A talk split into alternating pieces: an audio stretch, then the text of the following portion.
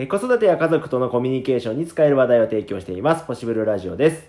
えーこの番組ではですね、えー皆さんと一緒に、えーいろんな話題について、えーお話をしていくという番組だとなっております。それでは、当番組のパーソナリティをご紹介します。はい、ヒトネルアカデミー代表の佐藤洋平です。よろしくお願いしまはい、司会進行は元教員の森亮太です。よろしくお願いいたします。さて、えー今日はですね、えーまあ、巷で話題というかですね、昨日とか一昨日とか、えー、ツイッターとか SNS で、えーうんすごく話題になった、ハッシュタグ、検察庁法改正案に抗議しますという、す。おお、はいありましたね。はい。昨日国会ですね、まあ、この放送をしているこの前日にですね、国会で話題になった、この検察庁法改正案ということで、まあ、1月にその、そもそもの法案を出されて、この国会でということで、まあ、計画通りだったんだけれども、まあ、その、今のこのね、検察庁長官の方がちょっと与党と近い存在で、うん。えーその方が退職を伸ばすっていうのはちょっとなんかおかしいんじゃないかとか、まあ、コロナのこの時期にそういう法案を通すっていうのはどうなんだという意見があった中で、まあ、そのもともと決まってたというところも実はあって、そういうちょっとこうね、えー陰謀説みたいなのがどうなのかっていう方も出てきたりとかして、まあ、結局何が問題かというと、SNS 上 SNS 上でのやっぱやり取りに、その情報がちょっと偏りすぎてた面もあって、うん今、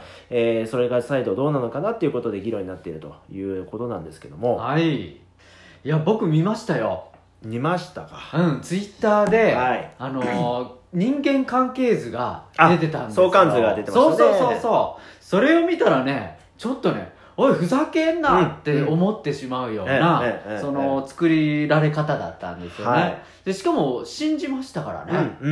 そんなことをやるんだっていうこととか例えば盛りかけ問題とか今まであったじゃないですか、ね。ああいうのが布石になってるからいや本当にやってんじゃないのっていうふうに思っちゃうんですよ。はいで今回僕思ったのがこの SNS がはい。洗脳の手法になってるんじゃないかなっていうふうに感じたんですよね、はこう思想がある人たちですよね。その人たちの広報合戦。うんうん。こうだああだって言ってねなんかそのそういうふうに見せるためのものを準備してうん。それをどんどんね SNS で流してるっていうのをやってるなって。うん。でこれを思ったのが自分もねそれ加担するかもしれないなって思ったんです。よはいはいはっていうのがこの SNS のプラスな面って何だと思います？い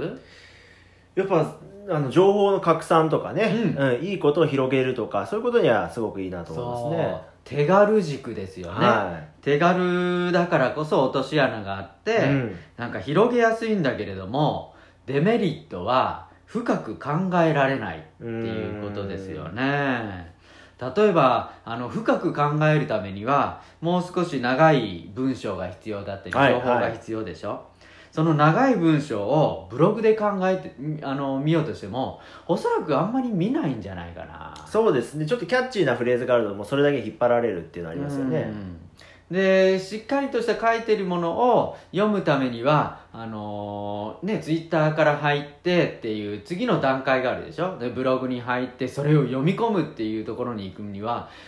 よっぽどのそれに対しての意識がないと見ないじゃない。そうですね。でも手軽にバーッと流れてきて図だけ流れてきたらああこんなことしてるんだでもこれは拡散しないといけないって思っちゃってうん。すぐに拡散するでしょ。うん。でもそれが今回間違ってた可能性もあったっていうねことが怖かったっていうことですよね。でしかもあのみんながシェアしまくってたらうん。安心しない、いやします。今回しかも芸能人の方がねうん。あのいろんな方が出されてたのが、まあ、結構評判になっちゃって、うん。さらにそれが広がってたっていう流れにもつながったしなんうん。か安心感ありますね、著名な方がやってるとあの赤信号をみんなで渡れば怖くないみたいなもので、はい。もうみんなしかも著名人が流したらそれはそういうことなんだと思っちゃって、うん。あの自分もちょっと安心してね、うん。大丈夫だろうと思って普段やらないんだけど、うん。やっちゃうとか、うん。そういう心理が陥りやすいって。でこれねよく言われるのが戦争前にこういうプロパガンダで流されてうん。戦争に突入したっていうのも事実あることじゃない、はい。だから自分たちは戦争なんかに加担したくないと思ってやってるんだけど同じ空気を作ってやってるっていうふうにも考えられるわけでしょ、でそう考えるとよっぽどねちゃんと自分の情報を仕入れてそれが正しいかどうかっていうことを考えられる力がなければ同じことをやっちゃうんだよねって。うん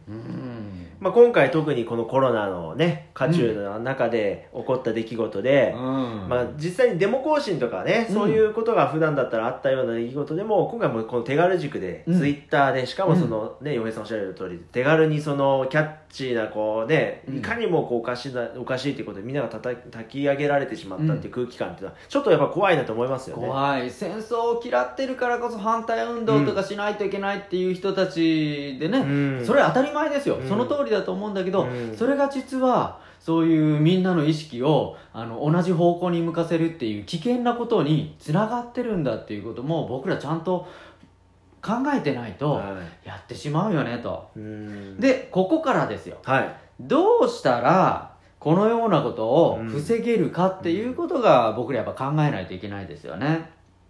で一つはねこの情報収集の訓練法があるんうです、んうん情報収集の訓練法。はい。ちゃんと情報収集して本当かどうかっていうことを確かめようとするための訓練法、はい。ね、これまず1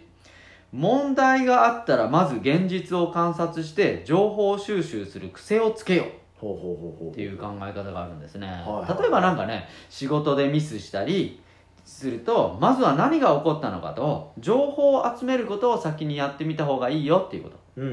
お皿をねあのー割っちゃいました、はい。ああ終わったからもうすぐになんかこう掃除機かけてわーってやらないといけないって言ってバーっていくんじゃなくて他にも危ないものがあるんじゃないのかな、うん。なんでお皿を落としたのかなそこには自分の手を濡らしてたのかもしれないとかあとは集中してなかったりとか考え事をしてたとかストレスがあったとかなんかそんなことをね分析する時間を作る方が実はその情報収集の訓練になるんだよっていう考え方ですね、はうん、他にもね自分と違う意見でも正しいかもしれないといいところを探すといいよっていう考え方ですね、とあの例えば僕とね、はい。あの森君のこの意見が違いましたよ。っていう時にもじゃあなんでそういうふうに思うのかなってもしかしたら違う視点があるのかなっていうのを冷静に考えてみようとするとかね、はそういう練習をしてると、うん情報収集のアンテナが広がるっていう考え方ですね。でも他にもね自分の話をするよりも相手の話を聞くことを多くするっていう考え方ですね。うん、ついついねまあもうこれはラジオだからこうやって喋るけど、はい。あの自分のね考え方をずっと一方的に喋るんではなくてこう相手の話をねどれだけ聞けるかっていうこと、うんうんうんおしゃべり好きな人にとってはねこれ大変なことですよね、うん。ねおしゃべり好きな森君 そうですね話を聞くっていうのは結構大変ですよね。うん。でも学校の先生とかね、はいはい。はいあのまあ喋るっていう伝えるっていうお仕事もあるけどちゃんと聞聞く時間も取ったりしますもんね。ね。結構難しいですよね、うん。よく、まあ、その聞くっていうことが大事っていうけど、うん。なかなかその聞ききれてないっていうのがね実際聞いてるつもりでも聞ききれてないっていうのは結構あるなと思いますよね、で学校のね子供たちのトラブルがあったりするじゃないですか。うん。そのトラブル同士もあトラブルが起こったこともちゃんと先生が情報収集して聞いてくれてそれはこうだよねって言ってもらえるとすごく安心するけどもう頭ごなしに「いやそれはこうだから違うでしょ」とか言われると、生徒もね「いや先生聞いてくれなかった」とか思ったりするしね。いや僕そのなんか言われる側の立場だったんでよくうんわかりますね、その学生時代ね よく。生徒の方としてね。そうそうそうそう。おい森お前どうせ お前だからこうだったんだろうみたいなね。そうそうそういやありましたよ。教室のね30メーター手前ぐらいから「森!」って怒鳴られてるんですよ、その教室がざわざわしてる、うん。で僕が主犯だと思われて入ったら僕何も喋ってないのにめちゃくちゃ怒られて。結構ありましたよ、うん。それもう先生の情報収集力が低いっていうことでしょ？そう。でそういう情報収集が低いと不信感につながるっていうことですよね、とうん。そうですね。いうことは、うん。うんだからまああの今 SNS のね話からもあったけどちゃんと情報収集するっていう癖をつけていかないと、うんこれからの時代っていうのはちょっと危険だなってそうですね。思いますよね。やっぱ情報過多の時代って言われますけどやっぱ情報が溢れてるだけに、うん。その手手に取りやすい情報だけで判断しやすいっていうのも言えちゃいますよね、うん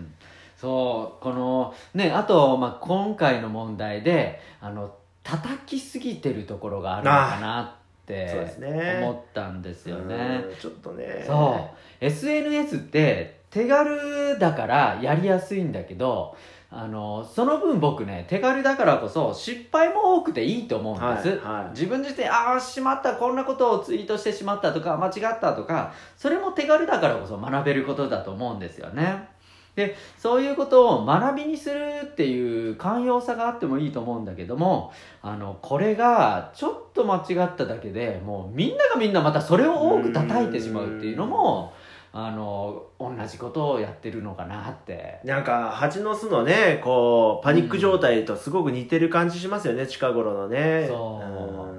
結局ね今回も SNS でわーっといったものとあの今なんかこう叩いてるものとうん。一緒じゃないので全然寛容じゃなくて、うん。ね、本当にまずいことはみんなでわーって言った方がいいよっていうのもあるけどそれにみんなが向きすぎていくっていうのはすごく怖いなとは思いましたね。そうですね、うん。まあ、冷静に考えて国会ってそんな急にね発議できるものじゃないのでね、やっぱそこら辺もちょっと今回は、うん。やっぱ情報整理の部分では欠けていたところがあったのかもしれないですよね、うん。まあちょっとね政党で言うと自民党さんとかの考え方はもしかしたらそのちゃんと伝える努力もしてないかもしれないし、はいはい。で間違ってることもあるかもしれない。でも反対のねあの